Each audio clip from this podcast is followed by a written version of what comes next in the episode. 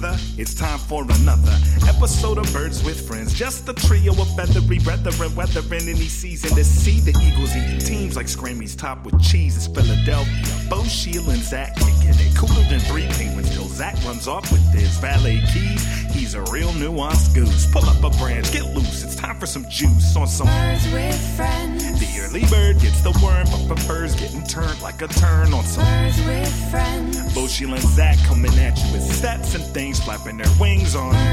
What is the difference between being a good staff and a bad staff? Yeah, I'll go ahead and I'll just do my least favorite head coaches in inverse order that I've worked for. Okay, good. Yeah, I was going to wait for ten minutes to throw that one out there, but yeah, we can one, get to it. One now. Through twelve. Hello, everybody, and welcome to Birds with Friends on a Thursday, late morning, I guess early afternoon. Bo Wolf here, joined by Zach Berman and Sheila Capadia. We are going to talk a little bit uh, more about the draft. We will have the Turkeys to the Kingdom coming up in a little bit. But before before we do that, we got to welcome in the man himself, the champion of rock, paper, scissors in Princeton, Brian Flynn. How are you? You know, I'm blown away, guys, by your resilience to somehow do this pod via Zoom. uh, it's impressive. It's like you brought the combine to us here. And I'm just here to compete. Man, everything I do, competing. My wife uh, still brags about um, the rock paper scissors tournament she won at Disney World when she was uh, when she was a kid. So um, she's got to be flying up the top of the Eagles board. Well, R P S is very useful, I find. Uh, you know, Marissa may uh, may appreciate this with her uh, with her uh, recent recent news, but I find in a marriage, R P S is great. You know, it's like mm. uh, it, it's a it's a, it's a task that like neither of you um, necessarily should have to do, but someone's got to do it. And, you know, you break out a little best out of three, R P S, it adds a little juice to the household. So uh, I, I think it's very uh, useful in that setting. Or you got like, you got two chores to do, but uh, who gets you to pick? Split them up. Like, yeah, who gets to pick? I yeah. agree. Yeah, it's good. I didn't know it was that's optional. Not, I just thought you would take me. your assignment. I do, I do all the bad jobs. Exactly. Just, yeah. Yes, yeah, like I, I get assigned. Well, exactly. Yeah. I just take the L's, me and Zach. Yeah. All right, fair enough. Uh, okay, well, uh, let's get into it. We want to be, uh, we want to make the most out of your time, Coach. Um, I guess I want to start with uh, with DeVonta Smith, who still is like the guy for the Eagles at twelve. Like, I think I still think it's going to come down to: do they want this guy? Are they willing to uh, roll the dice with someone of his size? And if you look at him, um, you know, if you're a coach, what do you make of balancing the production versus? Like, this guy's tiny. He's got a tiny waist. He's very slight. What's what's it going to be like at the next level?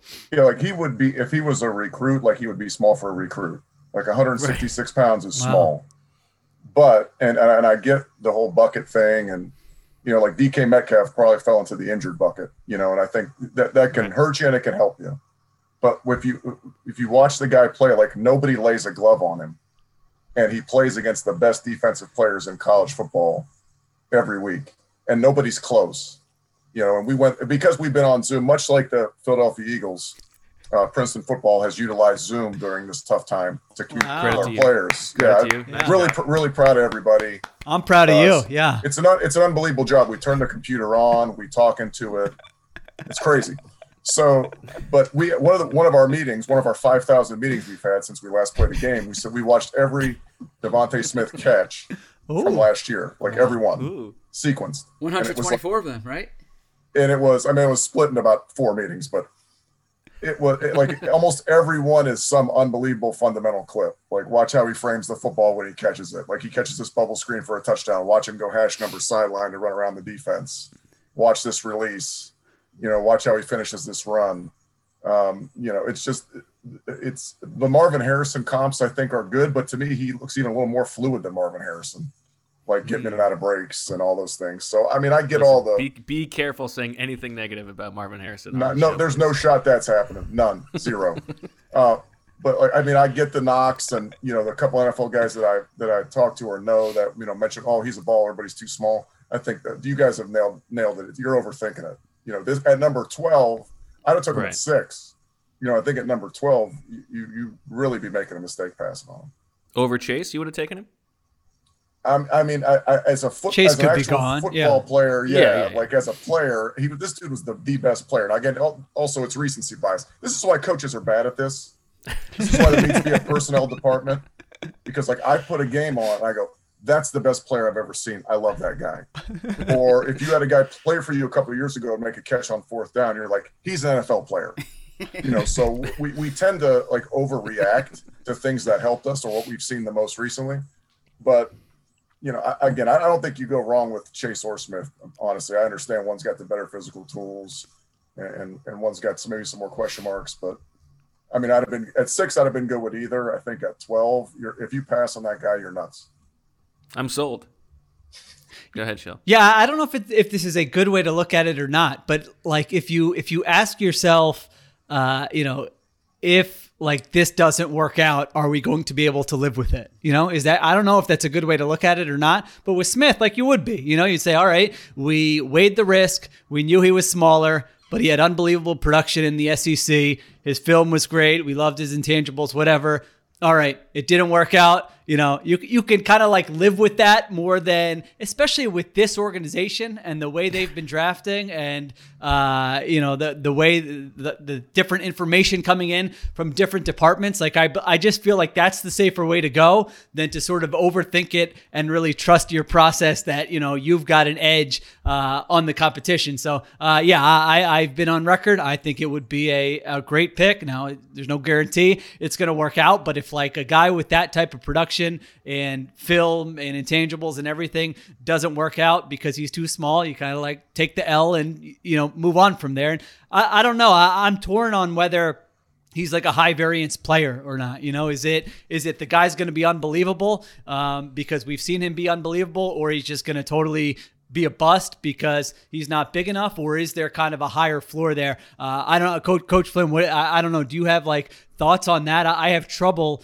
sort of measuring that aspect of it, whether the floor is really that low or not. Yeah, I think it's hard because like Bo, Bo said this, I think the last pod, or he was talking about the, the production bucket where, where the guys are old, but they have a thousand yard season. He but like for, that, yeah, yeah but like, like my, for, my deal is like, there's, there's production for a reason, you know, and it's been consistent. Like the guy caught game-winning touchdown in the national championship game as a freshman. You know, he did it kind of year after year, week in, week out. I mean, is there is there an upside? You know, is there the upside if you take a bigger, rawer guy like a D K Metcalf? You know, maybe there's not that, oh, he's going to make this quantum leap. But if he comes anywhere near the player he was in college, you know, I think that you'd be thrilled with it. You know, I think he's probably a little more – he's he's steady because he's just so fundamentally sound. Like I heard the rap yesterday in the press conference, you know, oh, well, you know, these guys aren't going up against the third and fourth college corner. What, wait, wait a minute now. Okay, so every N F L team has four good man-to-man defenders? No. No shot, right? So this is a guy, again, who was matched up against the two best corners in the draft. One he played with every day in school, and one was in the league. You know, so those are the guys he's lining up against, L S U and Florida and Ohio State and Clemson, you know, and, and winning, you know, consistently winning one-on-one. So I don't know if it, there's that huge – you know, upside deal, but you, guys that produce at that level, you feel pretty good. Like the floor isn't that low. Uh, I knew that. I knew that was going to fi- fire you up. They're like, oh yeah, you know, these college receivers, they just call someone in from the stands and are like, go cover DeVonta Smith. Like, I don't think that's what L S U's defensive coordinator. Yeah, I think their uh, opponents I don't know think, who DeVonta Smith yeah, is. I don't think that's their game plan. Uh, anyone, anyone want in the game? Yeah, uh, Waterboy, go go ahead. Go in there and cover DeVonta Smith. Like, I think they have a plan for trying to limit DeVonta Smith when they go up against Alabama. So I and I, think, I, yeah. I knew watching that live, I'm like, oh, man, Coach is going to fire. I hope Coach I was Flynn so like, mad. Is somewhere where he can throw something right now. I was so bad, furious. But you t- you touched on it. Like the projection with DeVonta Smith is not that crazy because he played in the S E C. Like he played in the best conference. He played with all these great receivers and was out producing them.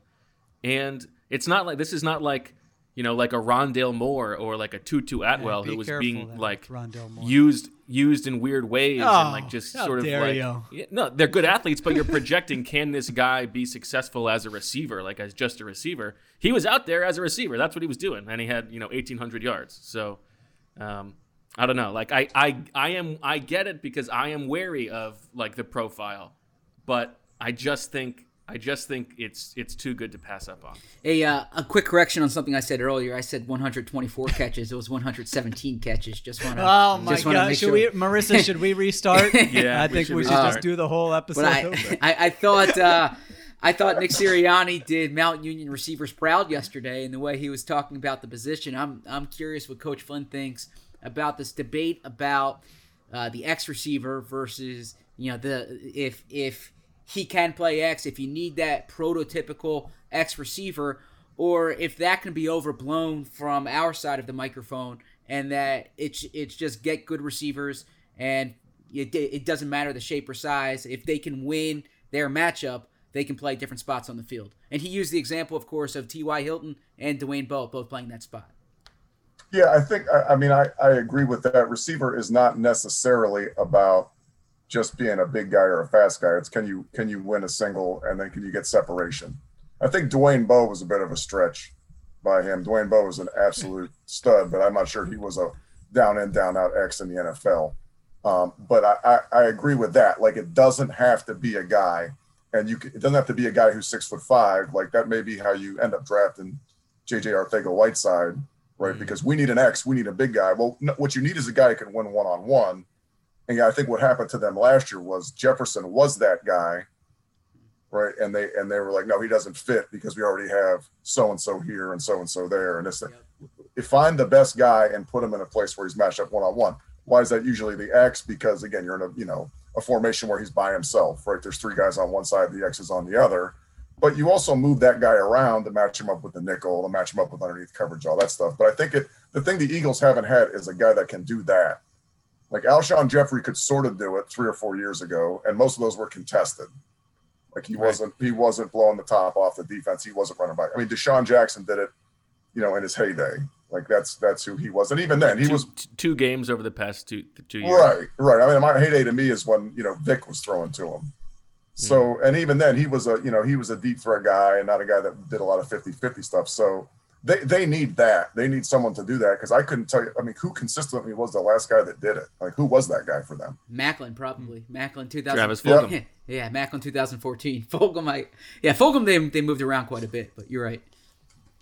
I was going to go Big Bob, but I didn't want to I didn't want to make it too much of a stretch. Uh, I think this is a conversation we've had in the past, Coach, but I'm curious, like, you know, if you're, if you're looking at receivers, and maybe this is the same for uh, when you're looking at recruits, like, what are the skills that you think that, like, good coaching can improve, that, that, you know, whether they're good at it or not now doesn't necessarily matter, because you think that you can improve those? And what are the skills that are like, you either have it or you don't? It's not going to, we're not going to be able to change that. Yeah. I don't think long speed, you know, you can, you can add it, especially right. at the N F L age, you know, I'm, I'm not sure, like, pure change of direction, like short air quickness you can fix, but I do think you could become a better route runner. You know, like, you can understand leverage. You can use your upper body and lower body together. Like, I think you can tighten that. Like, the thing I tell my guys all the time, it's like a bicycle if all the screws and bolts are loose. Like, you can tighten the screws on your route running, and everything's not shaking around. Everything's smooth, and it glides down the street. So I think you become a better route runner. And the thing I always think you get better at is ball skills. You know, because we, we talked about this before. And, again, Aguilar is probably the guy we talked about the last time we brought it up, and it's probably the best example now how he played last year. Like, you can work on catching the football in a high volume with a low risk of injury, with not a lot of people around, in your backyard, you know, with a tennis ball machine, with your dad throwing you the ball. Yeah, I mean, so I think, you know, ball skills are, are something that you can get better at or get more consistent at. And, again, I, th- I see that's why why a lot of guys who can run really fast but don't catch get, get drafted, because people think, oh, I can make them catch. Now, that's not always the case. But I think, you know, you can you can really improve somebody as a route runner. If you listen this time of year, college guys don't teach anybody anything about how to run a route or quarterbacks how to read a defense or have more than one one route in the progression. So we're we're all blessed that these N F L guys take this unmolded clay that we give to them in the draft and turn them into great football players. You know, it's just so true. Yeah, it's amazing. So, you know, yeah. I'm, as my Uncle Joe used to say, you know, what the hell do I know Uh, about wide receiver play? I've been doing it for twenty years, but the the it's just it's amazing to me. Like, every year, I, yeah, Justin Fields reads one guy every play. Have you watched the tape at all? Like, no, he doesn't. You know, oh, uh, these get these uh, college guys. They just hold up a card and then they run what it says on the card. Like, what? I like so, to talk about the pro style offenses as, as if every N F L team is is is running from like the I form now, and yeah, you know. Teams well, the, I mean, I'll tell you what, the other thing, Zach, that, that and Bo Bo says this a, a lot on here with like Rondale Moore or Elijah Moore or like or uh, Kadarius Toney, right? It's like, well, you know, he's going to have to have a very special offensive coordinator for it to work.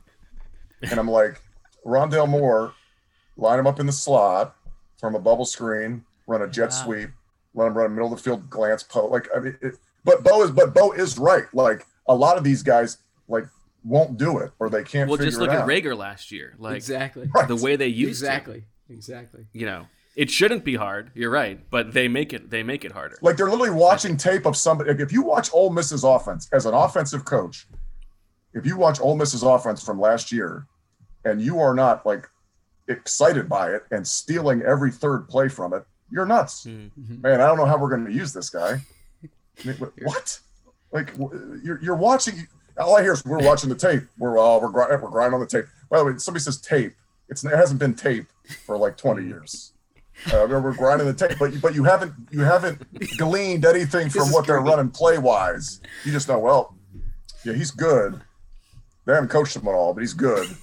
We, when we when we slam him into our system and have him do some stuff that he's not good at, but he's going to be something else. It, it, it's it's it's like they're sometimes are bothered that they're going to have to put work into their jobs. You know, like they mm-hmm. can't just say, "All right, draft pick, come out and go cash uh, seventy balls for a thousand yards." Like, yeah, uh, you know, oh, they scheme stuff up for DeVonta Smith. Yeah, well, that's your freaking job is to scheme stuff up for the players and make their like jobs easier. What do you want to do? Just just uh, sit there and do nothing like that? That's almost literally like the definition of the job is to take the players you have and maximize their talents to create the uh, you know the, the right. greatest sum out of the part. And uh, sometimes it yeah it, it like yeah, and you're right because then on one hand they're they're making fun of college Uh, schemes and coaches like they're not doing it. It's one read and oh, they're lo- they're looking at cards. And then on the other hand, well, they scheme things up. Well, which one was it? Were they doing a good job of getting the most out of the player, or right, were they not point. doing anything?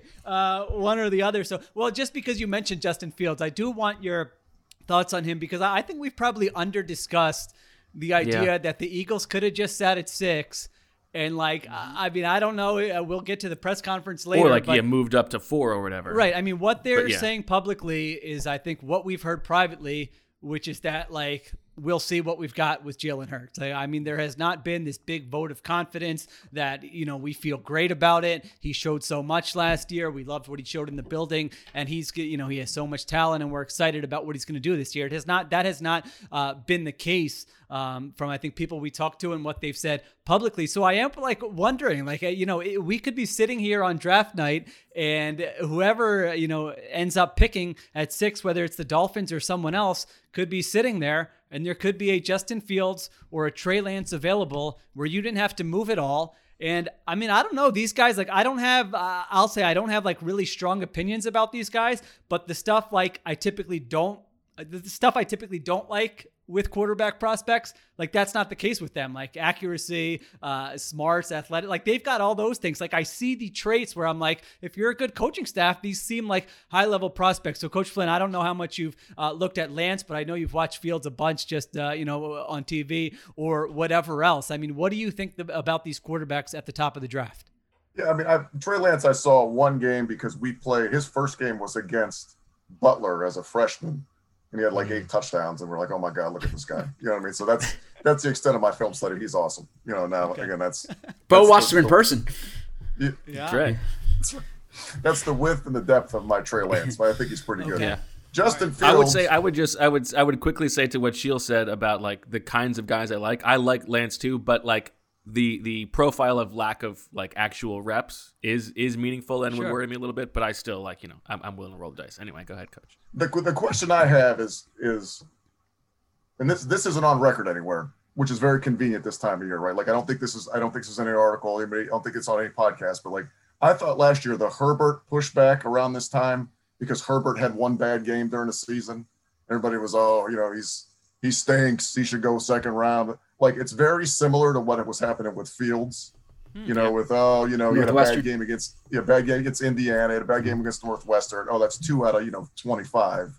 But my other question is, if Zach Wilson, right, or Trevor Lawrence did what Justin Fields did in that semifinal game, yep. which is absolutely get get knocked in half, right, crushed, got up and threw five, six touchdowns, like, would anybody be knocking them?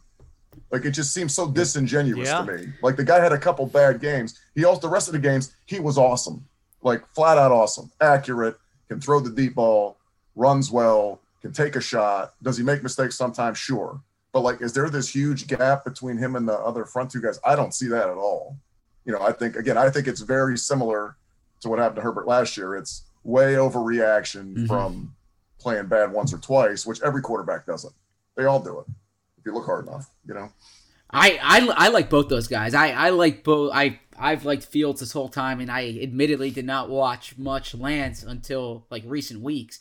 But I'm with what Sheil said. You know, I don't know why the Eagles didn't sit at six, other than I don't think it was as much uh, them saying, like, we believe in in Jalen Hurts as much as them saying we're not playing this quarterback game this year, right? You know, I, I don't think yeah, they want to hitch their wagon to it this year. I think they're scared of the of the uh, you know, the lack of information. I think they're using that as as like a, a marching order, and it's also like it's a big swing to take. Obviously, like. You know, Howie may be worried about his job to some degree. If he if he goes for a quarterback now, that's it. Like, this is this is the decision, and it's the same thing for Sirianni. Like, you just got this job, and now you're gonna you're gonna roll the dice on this quarterback. Like, I'm well, hitched to this guy. Uh, I don't I don't think they're asking Sirianni whether they should draft well, a quarterback or not. I mean, that's a, that's, really, that's a fair point. But, like, you know, I probably would rather have Justin Fields than Jalen Hurts. Um, you know, maybe maybe the question is, would you rather have Justin Fields or Jalen Hurts and uh, DeVonta Smith or whatever, but, you know, the the quarterback is what matters. You don't get a lot of chances. I don't know. I think I think I think what you're saying is right, Sheila. Like, they stuck at six and Fields is there. That's tough to pass up. Looking for an assist with your credit card, but can't get a hold of anyone? Luckily, with twenty-four seven U S-based live customer service from Discover, everyone has the option to talk to a real person anytime, day or night. Yep. You heard that right. You can talk to a real human in customer service at any time. Sounds like a real game changer if you ask us. Make the right call and get the service you deserve with Discover. Limitations apply. See terms at discover.com slash credit card. Now, Coach Flynn mentioned the the uh, the the Moores, you know, the the Rondale Moore, Elijah Moore. This is considered a slot, a deep slot class, and I'm curious. When you're evaluating these guys, how do you, if you, I, I don't mean to be a heightist because I'm the last one on the set who's allowed to be, who's allowed to do that. Uh, but when you're looking at, at these like five eight, five nine receivers, how do you know whether this guy's going to be Tavon Austin or this guy's going to be Tyler Lockett? You know, like, like the, the, uh, that gadget gimmicky player or just the, just great player regardless of size. Yeah, I think it's the same, you know, it's the same margin error, you know, is it going to be J J or is it going to be Metcalf? You know, you, the, the stakes are the same. You know, I think we always have an interior slot guy. Like, our leading receiver last year uh, was second in the conference in receptions. He might be five foot eight. You know, he's, flex. he's he's he's going to be a slot. But that's, we recruit that position. So, like, and I think every offense in football uses it. Again, some better than others, and some have a better idea of what to do. And I, I think if, you know, the problem, again, Tavon Austin is is the example everybody uses because he had like an unbelievable game in college. He rushed for like three hundred yards against Oklahoma and his stock skyrocketed, you know. So sometimes, you know, some of these guys get overvalued, but, you know, there's an old there's an old coaching saying, I think it might be attributed when like Archie Griffin was a player. That's how long ago it is, like when I was born. But like if if you're good enough, you're big enough, you know. So like with these Sports interior guys. Yeah. But these interior guys, like, you know, you can write them off, but like a lot of times that's where your best matchups are. You know, that's where you put that guy, you get him against a linebacker sometimes, or you get him against a safety and man coverage, you know. So I think it's, you evaluate the position the same way as, as the other, as the outside position, you know. You just have to, is there a plan in place to use him when he gets there? You know, Rondale Moore, Elijah Moore, like those guys can, they were special players because they were really well used. You know, if you watch Rondale Moore against Ohio State as a freshman, like, good Lord, that's that's as good of a game as a receiver's going to play. You know, Elijah Moore all year for Ole Miss, you know, ninety-yard touchdown catches and just kind of doing everything. So you know, I think it's it's this it's the same conversation you have about DeVonta Smith. Are they big enough? Can they hold up? Can they win? You know, I don't see it as that different. Uh, nobody lines up with three six foot five guys, you know, because those guys aren't going to be your guys that are going to win on the inside a lot.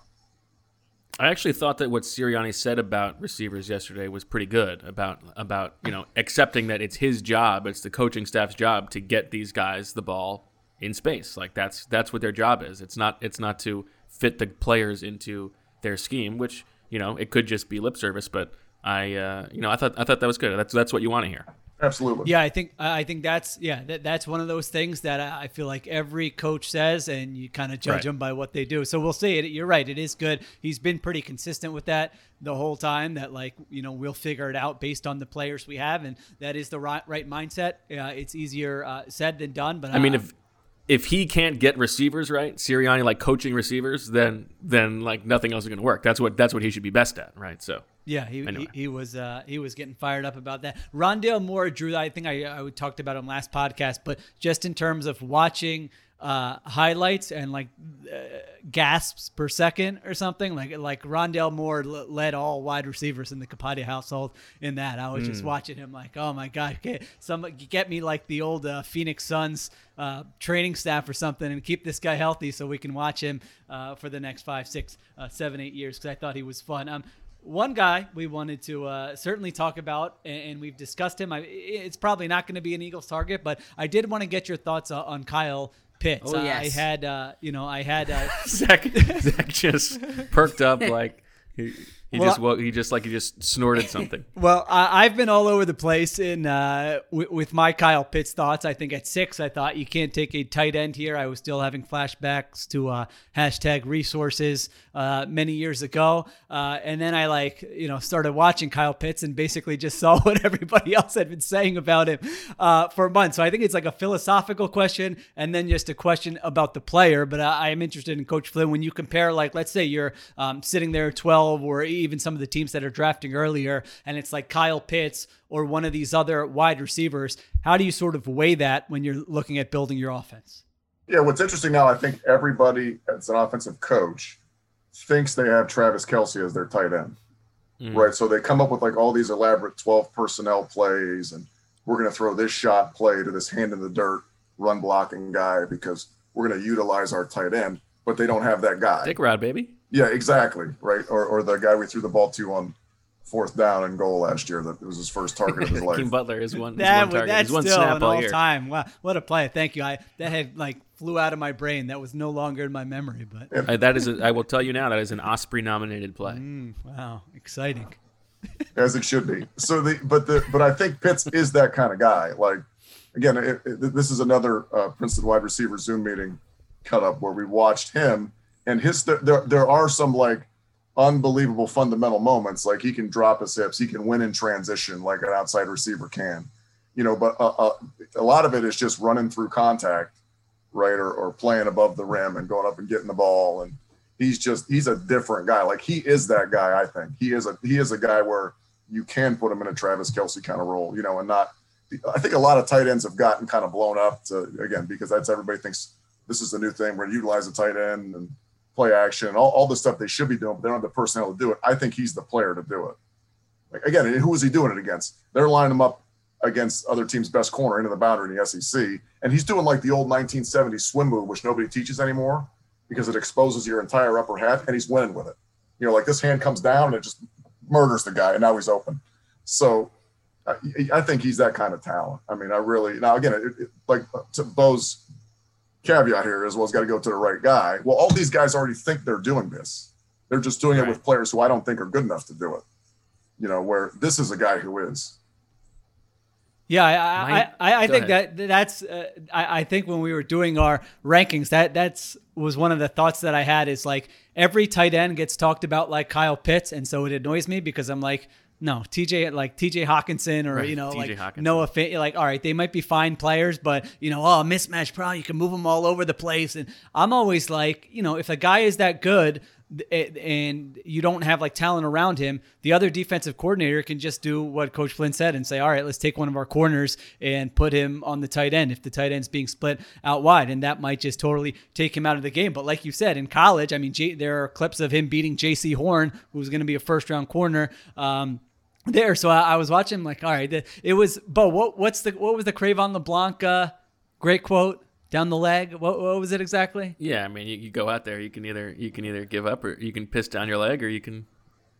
Yeah, I, I don't know what the other thing was. Okay, just, yeah, you strap up. He did or, not or piss down, down leg, your leg, basically. basically. Yes. Well, yeah. no, well, no. So I, I was thinking like you know I I know um you know draft research and uh, the process is very complicated, but I was just thinking like get as many guys as you can get that makes the other team piss down their leg. You know, and like, I would think that would be Kyle Pitts, like on, you know, during the week they're watching, you know, a guy like that on film or during warm ups, or I guess it's the old, like, you know, g- get off the bus kind of, you know, uh, thing, just the guy who's, you're like, all right, that guy's going to be a, a, a problem. Now, um, Bo, I know you've, you can probably expand on it, but like we've talked about it. I mean, the history of first round tight ends is not good. This is not no. a position that the N F L has scouted well. And so you can take all those things into account. It's not dissimilar to the DeVonta Smith thing, like you are, you would be counting on sort of the exception, the outlier here. I just saw it and I was like, all right, I'm not, you know, I don't want to be the guy who who says uh, Kyle Pitts isn't going to be that good, because like you're just watching right. him going like, all right, this is your red zone offense. You know, this guy can be one of your top two receivers on like a top five offense. I think you you can certainly say he can be like an eleven hundred yard uh, season receiver. And so he's got that upside. But again, you should take that also into account, the history there. I would just say rewind the tape and, and, and listen to Coach Flynn and I talking about Kyle Pitts the last time he was on.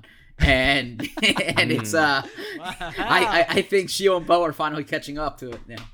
I don't think Bo. I think Bo is st- staying. No, strong. I I think of I think of Kyle Pitts like Quentin Nelson, where like you're telling me he is he is like a surefire Pro Bowler, and he better be to take him that early at that position. And Quentin Nelson turned out to be great. He's he he is who everybody said he was going to be.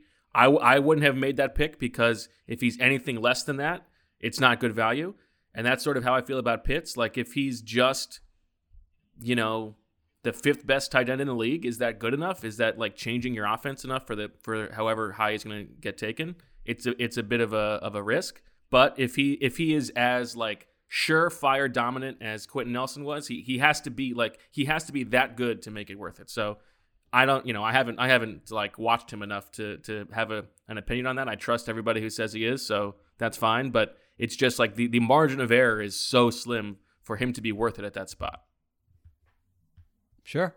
Uh, yeah, all. yeah, I, I, I think, yeah, no, I, I think what you said is right. It is. We talked about last podcast is, you know, you also have to take into account, I guess, this draft class and where you are at twelve and what the other right. options are and what positions are strong and what positions uh, are not strong. But he is uh, he is certainly an exciting player, and we'll see where he goes. He's a Philly guy, so he checks off Zach's box, box and he's uh, I think twenty. He's twenty, twenty years right? old. He turns, twenty years. I know, he turns yeah. twenty-one. I mean, I do like that. That's you know crazy. That. I yeah. mean that you know he he re- like yeah he could really just be scratching the surface. It also uh, now it right also now. Historically takes tight ends a long time That's to be. True.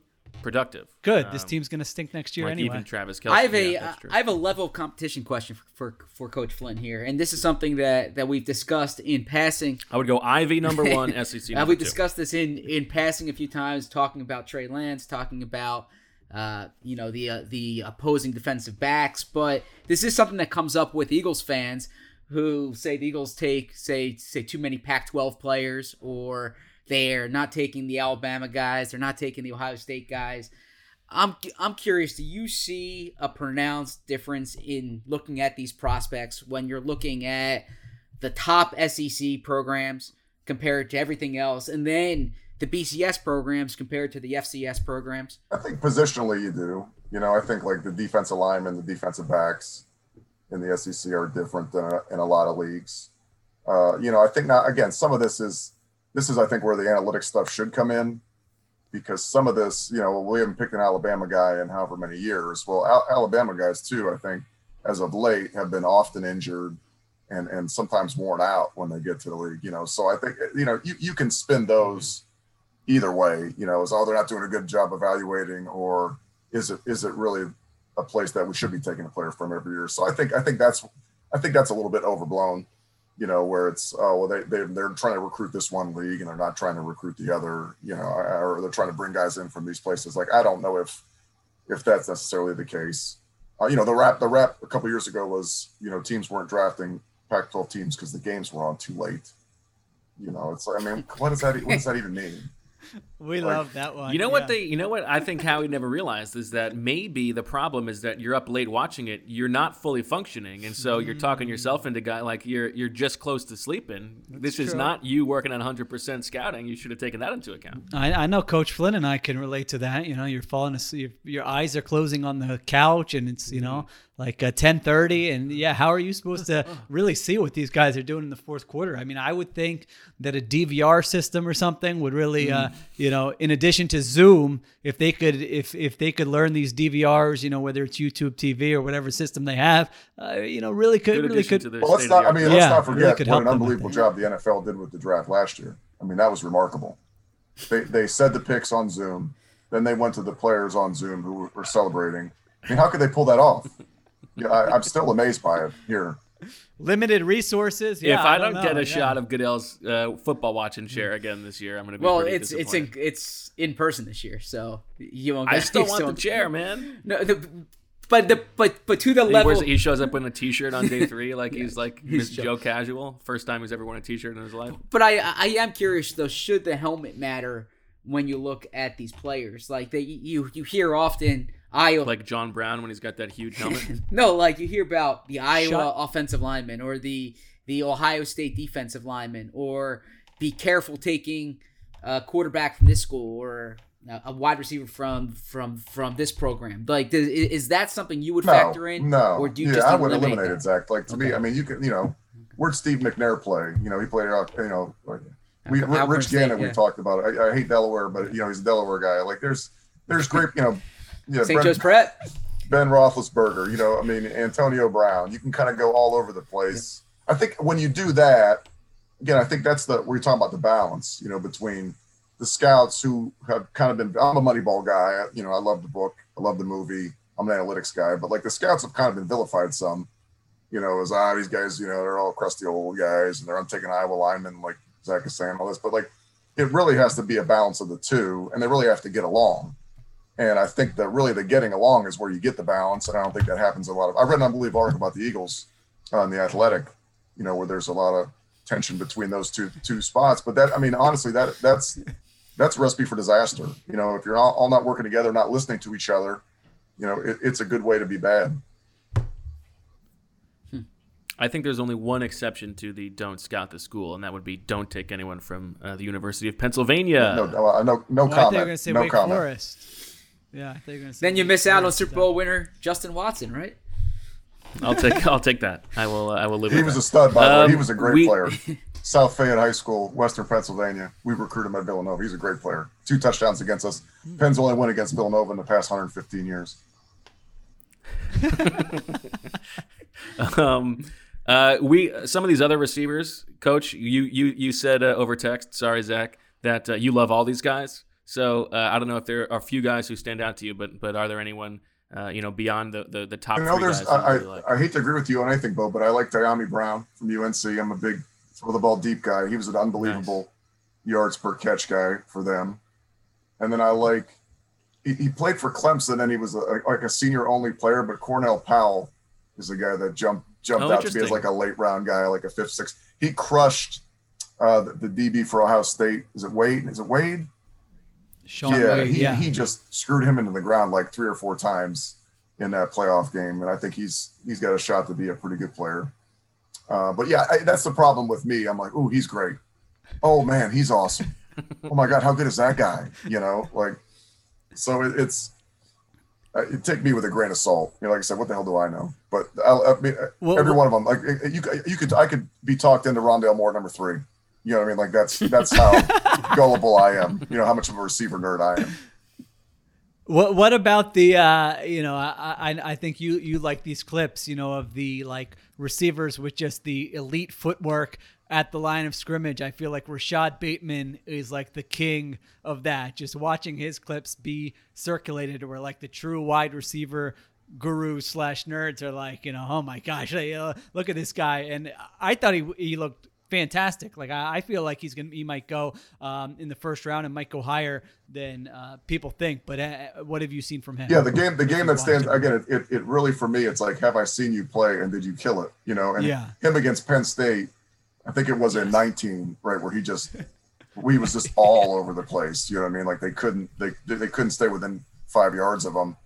Um, and, and I don't, it's funny to me because like all these guys seem really big, you know, and then, they, then I look at, you know, Dane. Tell me about Dane. it. I look at, I look at Dane's, you know, the, the beast, and I'm like, oh, he's an undersized guy at six two, two oh five. I'm like, well, that's not all that undersized. You know what I mean?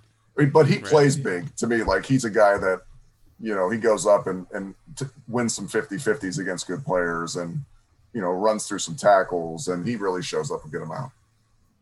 Uh, now, Coach, did you have breakfast this morning? Uh, yes, I did. I had a, a typical uh, Monster Mean Bean and uh, Reese's Cup, big cup. Mm. I guess that means you're not a you're not a hungry. Unbelievable. Guy. You probably you're probably the kind of weak guy who uh, uses uh, air conditioning and heat in his car. Yeah, that was that guy. What is he doing? Do you want to explain that, Bo, or just assume everybody has seen the clip? The that Portland you've seen? State, ba- if you're not following Portland State basketball, yes. Is that Julius Thomas, Portland State basketball? Is that right? I think yeah, that's right. That's correct. Yeah. Yeah. So he gives his introductory press conference and says he's the kind of guy who uh, not so Julius hungry. Thomas, the coach, the, the yeah. new right. coach, yes, this yeah. new coach who like looks like very dweeby. Um, then like he doesn't eat breakfast in the morning because he wants to be hungry for lunch and. He he practices mental toughness by not having air conditioning or heat in his car.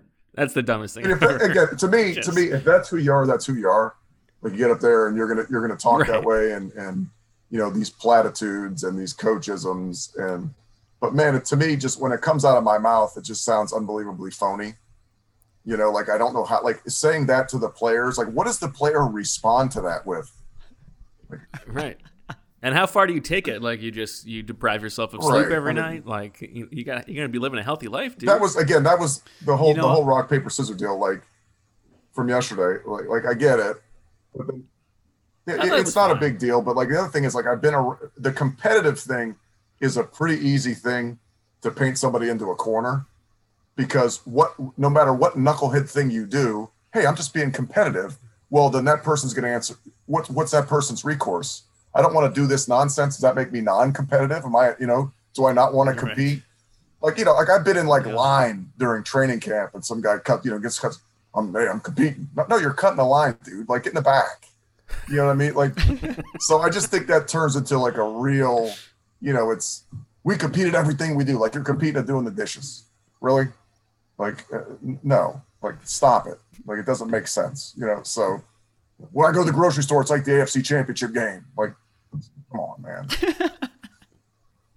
yeah, I, I didn't think the uh, rock, paper, scissors thing was a, a big deal. He he was showing some uh, personality, oh, and I liked that he was taking you like inside what they do a little bit. Uh, I think like the bigger issue, and again, this isn't like directly related, is just like N F L people think they're like have like psychology degrees or like, you know, uh, are psychiatrists. I mean, how often are they telling you like, oh, you know, we could tell this guy's makeup or competitiveness or that kind of thing. It's like, you're not really qualified to do that. I mean, so much of the scouting process is they're talking about that stuff. And I'm always going like, all right, you know, you, you might be like a really good coach, but like, I don't, yeah, I don't, you know, you don't know a lot about this person's background. You're talking to them for a half an hour. You're, you're judging like how you think their skills are going to translate. Like that's where I think the scouts really come in.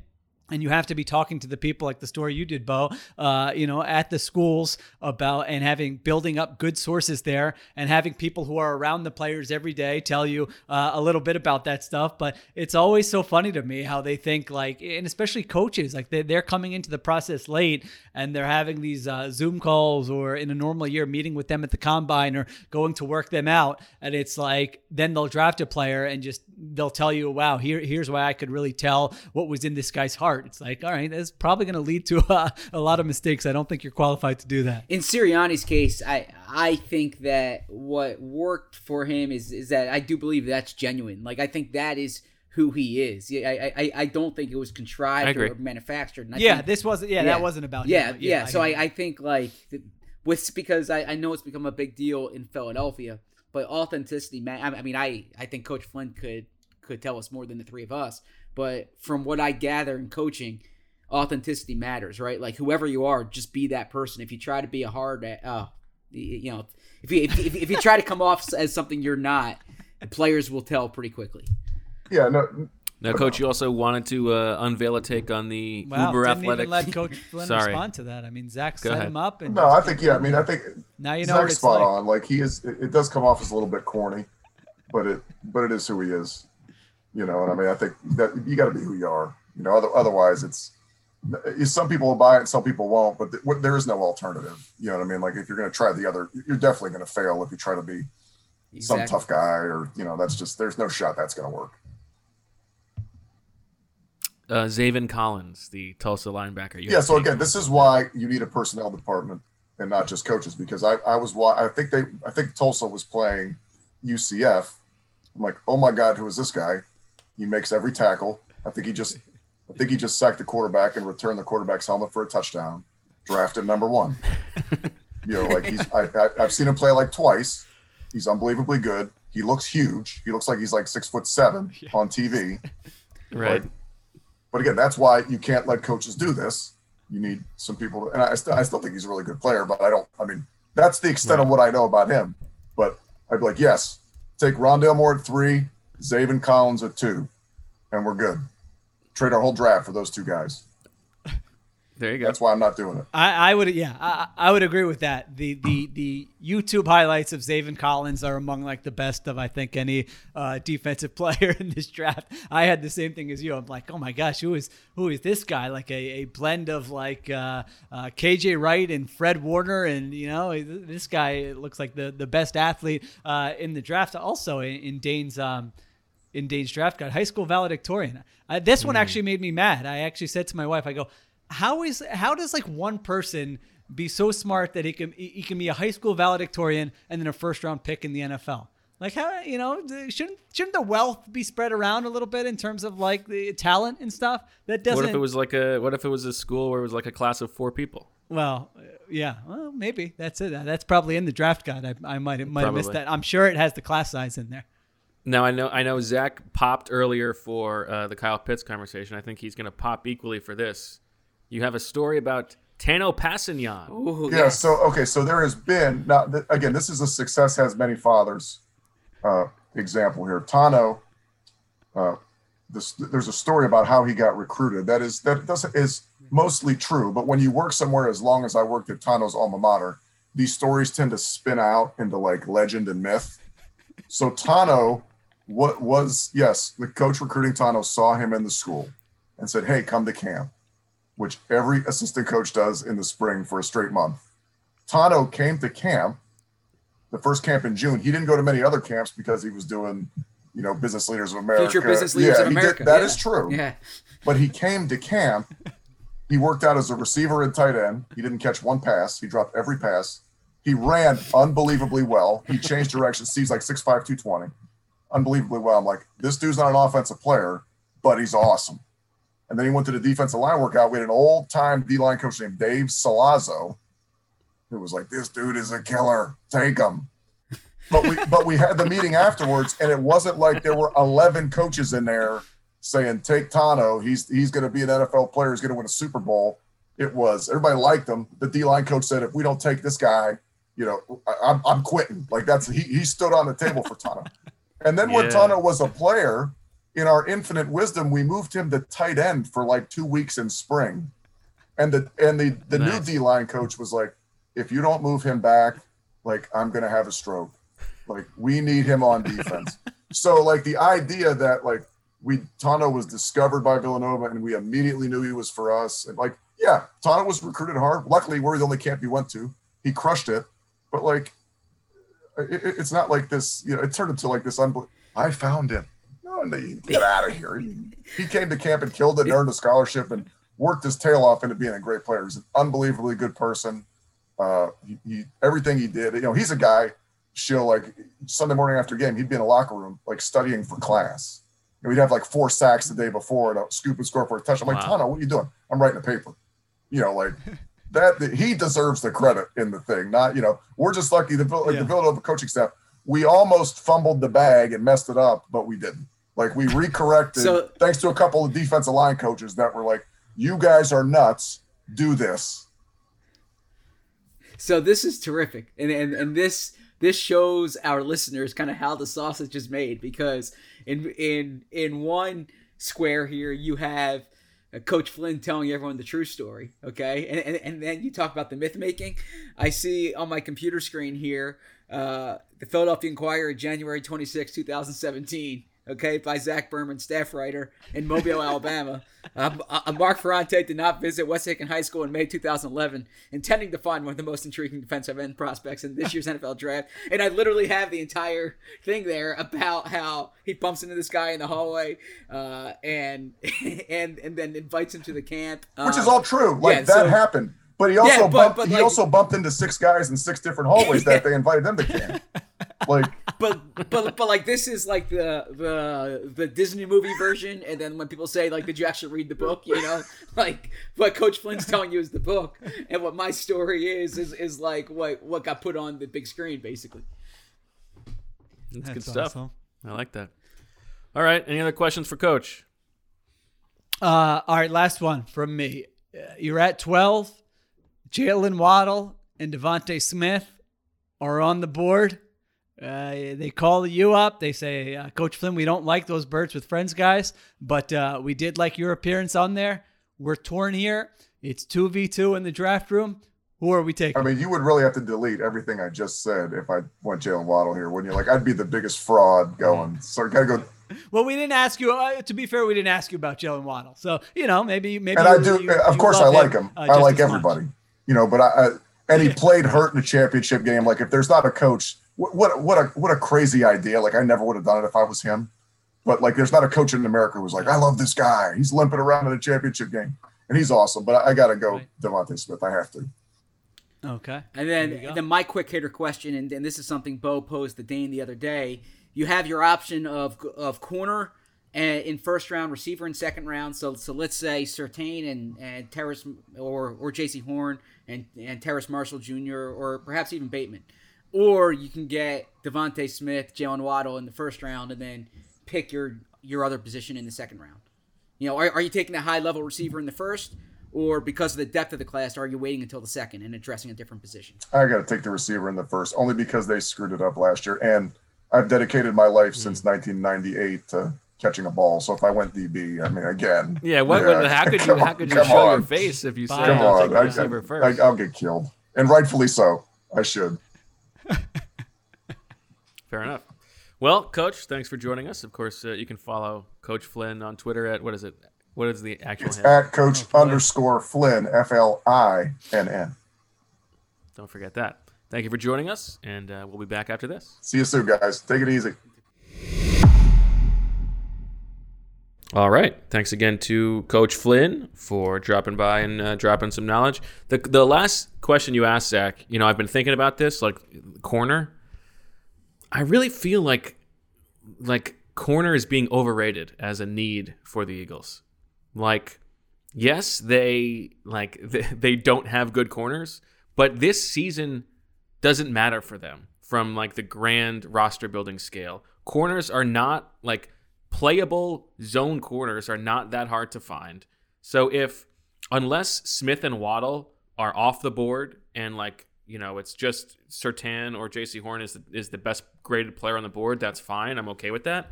But I don't think that they need to draft a corner in the second round just because they don't have somebody to play opposite Darius Slay right now. And really, like, you know, I don't think Avante Maddox is great on the outside, but like you could do worse probably. I would I think the more I think about like pairing first round and second round, the more I like the idea of wide receiver defensive end. Well, somebody did a very poor job then drafting in the Duck Duck Juice draft then because well, that was my top pick. Because you're getting, but, like, they're yeah. going to draft a corner. They yeah, could draft so, multiple corners. No, I, I, I see your point, and I actually agree with you in the sense that um, I I did an, an exercise on, on The Athletic where all the beat writers were G Ms, and and uh, I, I realized that if the Eagles don't go cornerback in the first round, the value in the second round, because you don't force the position because you have a need there, especially in the situation the Eagles are in now, where they're they're clearly rebuilding this this roster. And I, I do think, and and Bo hit it on the head when uh, in our ranking players at at, at at thirty-seven, thirty-seven could be a sweet spot for the edge rushers. So I would definitely pay attention to that.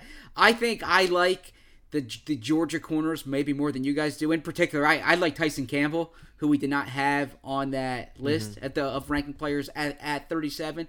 But I do think that the Eagles can probably find a corner in the third round who might not be that much different, like grade-wise, than who they would have at thirty-seven. Whereas I don't think I, I think there will be a bigger divide between the edge rushers. Like I think it, right. at thirty-seven, they'll be able to find an edge rusher who might be a first-round caliber player, where I don't know if you'll find a first-round caliber corner at thirty-seven. When do we get to hear from uh, one Jonathan Gannon? After oh, the draft, I imagine. At some point in okay. – I, I, I would imagine like mid-May to early June we would hear from him. Okay. Basically, the only thing we've seen from him produced by the Eagles is like the hug he gave uh, Anthony Harris. Right, it's a strong hug now. Well, he he he had uh, an an an interview on the team's website, okay. um, but it was more based on kind of his his background and his influences. And I think the Eagles are being, uh, and I understand why they're doing this as much as like I want to get information out to the public. They're trying to be purposely vague about what their scheme is going to be because they think there is a competitive advantage oh, in free agency and the draft. For the reason that Bo mentioned, like zone corners. Well, they're probably going to do corners. this into they they got if they're going to do that, they got to commit to it through week one, right? They're going to do it all of all of training camp. I think they were thinking about it from a player acquisition perspective. Um, yeah, but what about I mean, what he, about catching the uh, the offense yeah. off guard in week? No, one? He's required to talk during the summer, or, or or I'm sorry, during the spring and then during the summer. But he can remain vague. You know, we we got to see our personnel, that kind of thing. But I don't think they want anyone to know what kind of scheme they're. They're running, even though what you're hearing in, in, in back channels, it's going to be comparable to what the Vikings have run. Man, wait till they play cover two or cover three in week one. Talk, no one's talk, ever seen it. Talk about piss down the leg. I mean, mm. my gosh, I'm already feeling for the uh, for the opposing coach and quarterback there. Well, I, I was just, I was only asking because Avante Maddox, I think, is an interesting player because mm-hmm. uh, theoretically, if you are playing a lot of uh, you know cover two. In this scheme, I feel like he, you know, that would suit him better um, if they're looking at him as an outside corner, like, you, you know, I, I would think, but um, we'll see anyway.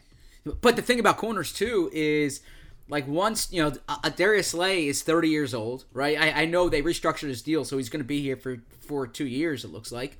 And then Avante Maddox is entering the last year of his contract. So right. this is a long-term need. It's, it, it's not just is a, yeah. is a huge long-term need. Exactly. I just I just don't think they need to like Push go it. out of their way to address it at the sure. top of the draft. I mean, look at where like starting corners come from across the league. It's not all at the top of the draft, which is the opposite of receiver. Like there are the wide receiver hit rate in the first couple rounds is bad, but almost all of the good receivers come, you know, are picked early in the draft. It's not the case that way with corners.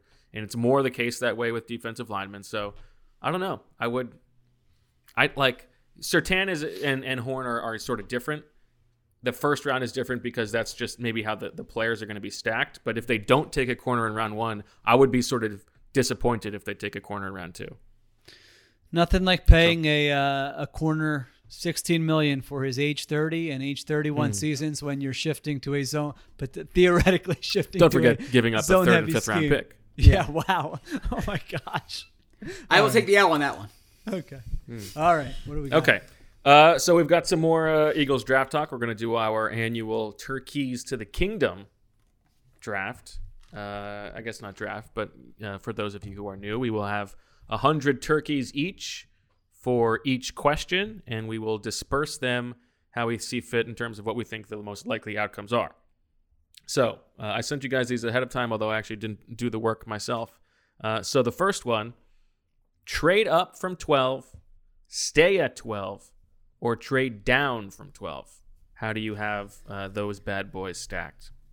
I'll jump in because I, I did the work ahead of time here. Um, I don't know if Thank Did you. you uh, yeah, I don't want Bo to have a competitive okay. advantage. Where, so yeah, I'm, write, I'm writing. I'm writing down. mine down now. Okay. I'm writing mine down now. Okay. I, I, I, and I mentioned this on the show the other day. I had this thirty for trading up from twelve, thirty for trading down from twelve, and forty for staying at twelve. Uh, wow. So I, I really think wow. it's it's almost like an even distribution. Now, last year, of course, I was uh, like terribly fence sitting on every question, and I got the deserved amount of guff from both of you for that. So I'm trying to not do that this time. Okay. Who won? So you went, you went, you went thirty, thirty, and forty on staying at twelve. Zach. Correct. Correct. Okay. Do we know who won this game last year? Did I believe you this? won this game. Oh, defending champ. That's right. At you. Okay. Uh, uh, yes, I believe last year you won this and the Woodpecker You Rather draft, which we will do next week, which is the players we think the Eagles will select. Mm. But Zach won the Duck Duck Juice, which is eh. a slightly more prestigious. Eh, I, I would, I would disagree, but anyway. Uh, okay, I will go. I have sixty-six, stay at twelf. Oh, damn. God, you outdid uh, me. I have twenty-two, trade back. And as I said during our last pod, I just have a hard time seeing a player that it would be worth moving up for given where they are. And so I have twelve for trading up. Yeah, you uh, you did a better job. I feel the same way as you, but you did a better job wagering than I did. Well, that's I good. We know sixty. You're being honest. Oh, good. Uh, I did sixty, stay at twelve, uh, twenty-five trade down, and fifteen trade up. Okay. So there you go. Uh, next up, we have uh, the Eagles right now have eleven picks on their scheduled uh, coffer for this year. Of course, five of them in round six and seven. So how do you guys balance out the Eagles make eleven picks, they make fewer than eleven picks, or they make more than eleven picks? Uh, I just have to point out here in the text you sent us with these questions, you wrote less than eleven picks, Bo. And I know that's your, um, you know, a pet peeve of yours. So I did write down on my sheet less or fewer with a star there to call okay. you out because that's I don't fair. I don't know that in, uh, you know, four plus years of the pod, we've been able to do that with you, even though you've done it to everyone else. So uh, today's a good day for me. That's fair. I guess uh, yeah, maybe texting, you don't hold yourself to the same standards. No, not gonna I was yeah, just going to say, I, I appreciated how disappointed you looked in yourself. I am disappointed in but myself. Then, but then you went and you used uh, you used an excuse for it.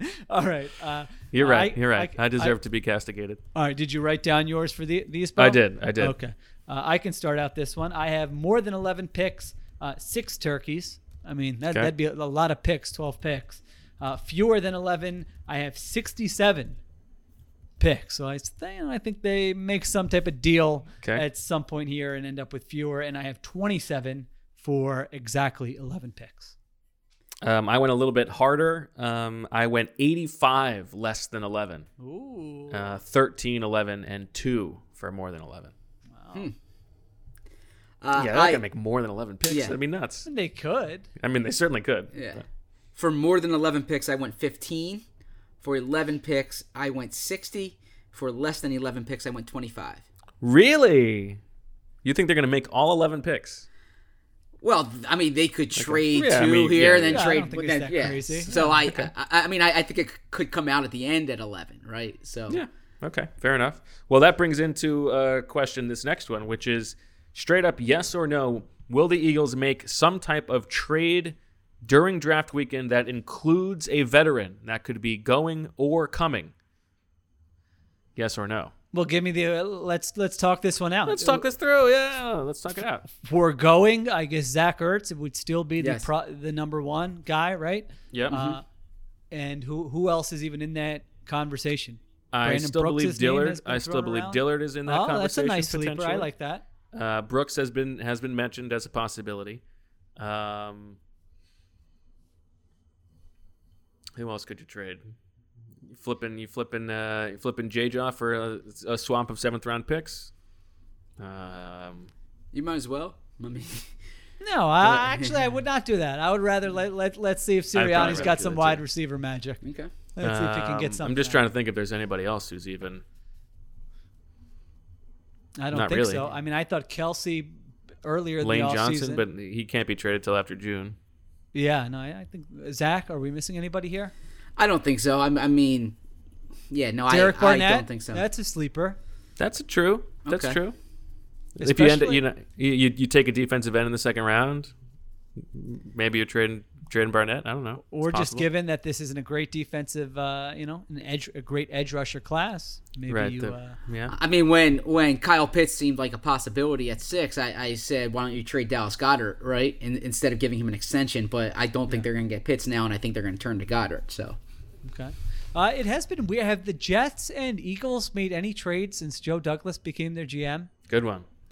I don't. No, think there's so. there's been a lot of like waiver claims. Okay. You know, players going back and forth between the teams, but yeah. I don't believe they they've Josh specifically Adams, made famously. Trades. Yes, yes. I because they need a, a guard in the worst way, and I know they're not in mm. win now mode, but like Brandon Brooks, great you, great culture a young guy, quarterback. You got to protect him, right? right? Yeah, like rock solid culture guy, teammate. You know, professional, like, uh, I don't know. That would be a good, uh, bad guy to add to your locker room. Now I don't have the money in front of me. I feel like that's a tough trade to make. I mean, I guess all of these things would be worked out ahead of time, but but because of the injury yeah, that he's coming back from. Well, I don't, yeah, I think the yeah. trading team would probably not be willing to pay the full salary, but, um, right. you know, or a team like the Chargers, I think they still need uh, a guard there. But anyway, okay, so I have uh, vet trade. Yes, I have fifty-nine, and no, I have forty-one. I have seventy-five for yes on a Whoa. trade. Uh, because in two, right? You know, yeah, like, like they could get They, get they typically corner. make at least one. Yeah. Yeah. And then out, and then no, I Good say twenty-five. Okay. I really fenced out on this one. I went fifty-two yes, forty-eight no. Yeah, I think it's close. Yeah. It's fine. Uh, okay. Will they draft a quarterback in those potentially eleven picks? Yes or no? I'll go first here. I, I went seventy-five yes. Whoa! Wow! Big I think spender. if you have a, if you have eleven picks, I can see them going a developmental guy. You know, try to you now. I understand that they learned their lesson with Clayton with Clayton Thorson, but that being said, I think I'm that also sure might have been that might have been the evaluation of the player as opposed to the allocation of. Well, of it was resources. Also they only had five picks. Yes, like you're yes. taking that swing when you only have five picks was was nuts. I think you're right that if you have eleven picks. You know, it's a it's a it's a long shot bet to make. That's probably not worth it. But you, if you're if you're making that many picks anyway, you, the upside is potentially there. Yeah, you bring in Felipe Franks or someone like that. Mm. Sheila? However, you know they have uh, been on record. I think last year with the Hurts pick that it, it's almost a waste in their eyes to yep. take those flyers on a quarterback on day three. Right? I mean, they've pointed out many times how the quarterbacks come on the first two days of the draft. It doesn't mean that never happens. They did it two years ago. Listen, I'm not. I'm not going to be defending their process at all. I, I think it's been very uh, inconsistent. What if it's a third rounder though? That's true. What if one of those, Kellen like, like say the Mond, yeah, that, if that if that second if that, yeah, that Carson nuts, Wentz man. pick turns into a quarterback, right? Okay. Remember the year? Remember the first Chip Kelly year when like we thought that Matt Barkley right. was coming to camp to compete for the starting job? Matt Barkley thought he was coming to camp to compete for the starting job. That was crazy. I definitely wrote at some point that before crazy. that draft that there's no way they're even going to look at a guy like Matt Barkley. Uh, so they, and and they traded up on that. They they had, I they they traded up like two spots or three spots to make sure they could get him. Yeah. Okay. I have yes thirty-four and no sixty-six. Hmm. I have uh, no fifty-nine and yes forty-one. So if if I win, this is where I would I would make up my ground. Big this one. is pretty well, much yeah, it. Well, you're going big on a lot of these, so I feel like uh, you're you know uh, it's a good strategy, I think. By the way, shout out to uh, to our friend Dennis, who I saw on the street yesterday. Oh. Really? Yeah. Now it's it's it's hard with the mask. You know, when you're wearing the mask, you can't always tell. And I I only met him one time. And that was at, at the meetup, that the Birds of Friends meetup two years ago. So it had been some time, but once once he said hello, it was it was it was great to talk Eagles with him. Did you and guys I, talk about your your uh, Duck Duck Juice draft performance? Uh, I, I don't know if he had listened by at, at that point or not. I'm curious. You put the spreadsheet together on. on yeah, Twitter. But Dennis listens live. He's listening but, right now. But, but that was after the fact. This isn't even being broadcast live, but he is he is but, listening. But That's that was I mean. after the fact. This was yesterday morning when uh, you know uh, we had both brought our our kids to their respective schools. Ooh, big flex, dad flex. Yes. Okay. uh, okay. Uh, next up, we have the position of the first pick that the Eagles make.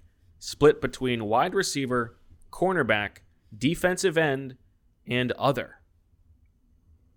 Okay, I can go. I don't like answering this, Bo, because really, I'll it's go a, first. It's I just posi- put mine in, but it's a positionless oh, league. You know, no, who well, really true. has a position? What are positions? You know, mm. well, they're, they're they're they're this construct of uh, of the football media, where in reality, if you're in the coaching world like me, no one has a position. You're looking to get your best eleven uh, on the field at any time, create mismatches, one-on-ones. That, that's how you win in the National Football League. And that's why I love this new rule about uh, jersey numbers. You know, well, let's loosen this bad boy up. These guys don't have positions. You know, maybe maybe Brandon Brooks is a is a, a guard in name only, but he's, you know, in his heart, a tight end.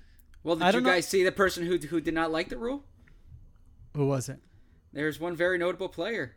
I, I think who who did not like it, and that's uh, Bo's boy, Tom Brady. Oh. Yeah, he said, uh, I'm quoting him on Instagram here, "Good luck trying to block the right people now. Going to make for a lot of bad football." Wow. What okay, a baby. uh, I well, actually don't like it either, uh, mostly because I feel like it's going to make Merrill Reese's job much harder. That's right. I just think Bo and and Tom Brady agree on everything. So yeah, I would agree. I think that's right. Uh, you know, yeah, the key I to beating COVID is hydrating and uh, paying like thousands of dollars for some uh, snake oil salesman nonsense. Go ahead. Uh, I shouldn't probably admit this as a uh, member of the football media, but uh, you know, I would I would imagine no one pays less attention to these these rule change discussions in the spring than me. Uh, to the point where, you know, an editor may have asked, "Hey, should we?" You know, at some point in the past couple months, "Hey, what do you think about writing something about some of these rule change proposals?" And I just have to find a very soft way to let him down and be like, "Dude, I'm paying no attention to this right now. I'm swimming in like the, the eleventh ranked guard in free agency. I'm trying to get caught up on the draft." So uh, I like that day in August when the officials yes. come and they explain stuff. I feel like in that forty minute session, I get everything I need to be ready for the season.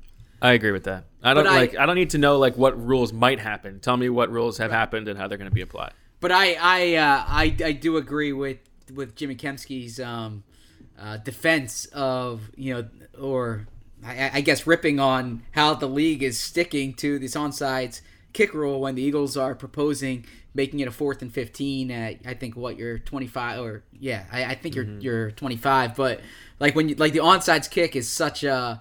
It's such an unexciting play as it is, right? Now, I it used to be I exciting. I used to love the onside sure. kick. But yeah. Anyway, so, go ahead. No, so that's it. You're uh, right. The rule changes have, that, have that rule was made stable. It less so. Yep. Uh, okay, wide receiver, corner, defensive end, and other. You want me to go first? Yes. I have forty-one on wide receiver, twenty-nine on cornerback, twenty-seven on defensive end, and three on other. I have thirty-five, thirty-five, twenty, and ten. twenty-seven on defensive end, huh? You're feeling that a little bit. Okay. Yeah, I think that's, I mean, that's, if they trade, especially if they trade down. Uh, I've got thirty-three wide receiver, twenty-three corner, eleven defensive end, and thirty-three other. Really? You think, you think offensive line? I don't know. I, don't know. I mean, you get in the field, I know. Offensive but like, line, safety. I mean, I don't know. They're kind of like what you said. You trade back. You're the one who was pushing safety on me last uh, episode. That's fair. I don't know if there's a guy worth it. I guess if you move down far enough, take. Okay. They really love Morig, Morig, I guess. I like a Morig. Okay. Uh, next up, we have the same breakdown for the second pick. Wide receiver, corner, defensive end, and other. I went twenty-five, twenty-five, thirty-five, fifteen. Went twenty-five, twenty-five, thirty-five. You're going thirty-five on defensive end? Yes. Mm, interesting. You, you got him with that sweet spot. I got him, uh, yeah. Yeah. Um, I actually I, I I have one more decision to make here, so sorry. As I disregard uh, Zach's. Okay, I'll go as you uh, game the system to your advantage.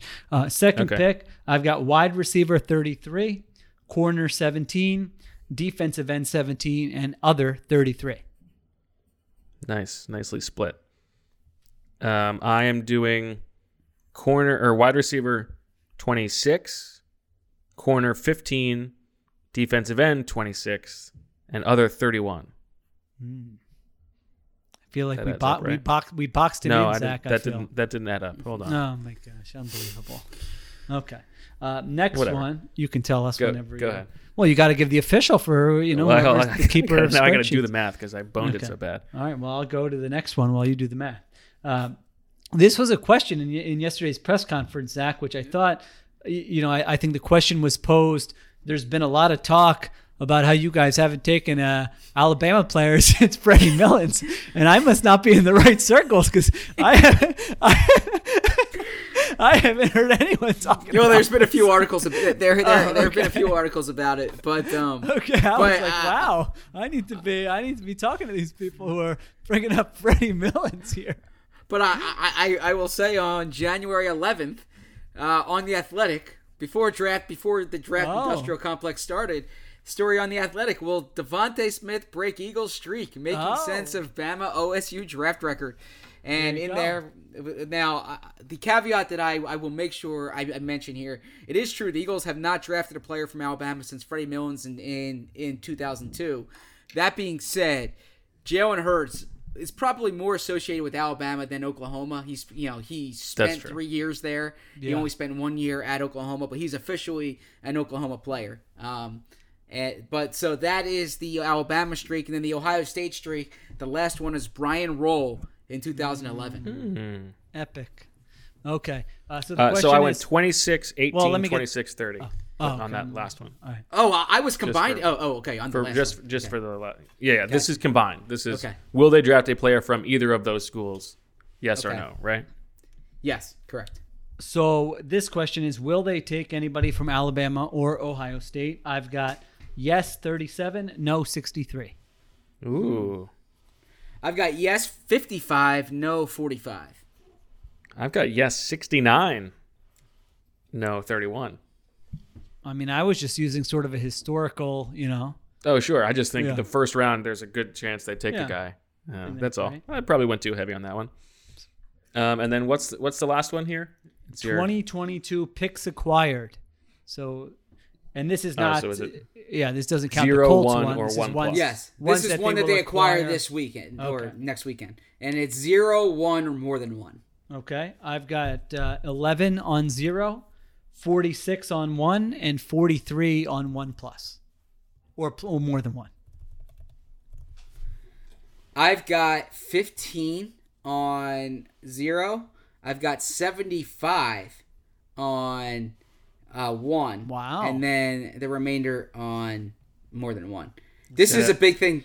Say that this, one more time so I can write it down. fifteen, seventy-five, and then that'll be ten.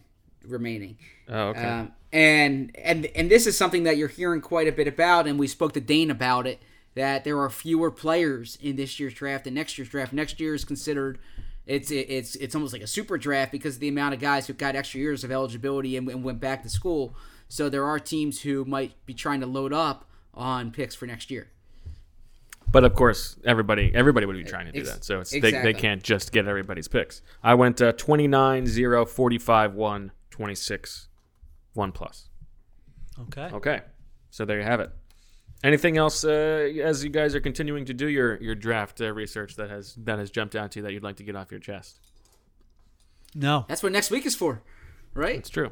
Yeah, that's fair. It's, it's gonna be fun talk next week. Oh, oh. Well, I guess we I guess we sort of talked about it. I the the second round uh, rankings that we did, but I guess we sort of talked about that. So you can read that on The Athletic, and of course you can subscribe for forty percent off at theathletic.com slash birds with friends. So Some exciting Bo Wolf content coming next week. I'm excited to read it. Oh, that's debatable. Every Just year, it's it's do yeah. my do my best case, worst case, uh, and then final mock. That's all. Yeah, you gotta gotta squeeze it into three days. But the best case and the worst case is a, it's, it's a it's a unique approach to this. Yeah, so. Probably have Matt Bushman in there as the was one of the worst case. twenty-five year old tight end. twenty, yeah, right? twenty-five and a half years old. Yeah. Uh, So there you go. Just I'm just going to pick a lot of old guys for the worst case. All right. That'll do it. Uh, we will be back, I think, live on YouTube one evening next week, maybe Monday or Tuesday. Um, we will probably do our live pre-draft extravaganza. And then, of course, Zach and I will be live for the beginning of the first round on Thursday night up until the Eagles make their pick. And then all three of us will be here for post-round uh, reactions after each of the first three the only three days of the draft, Thursday, Friday, and Saturday. So lots to come. Thanks for listening. Thanks to Coach Flynn. Thanks to Marissa. Thanks to Zach and Sheila. And for all of you out there, as always, we love you.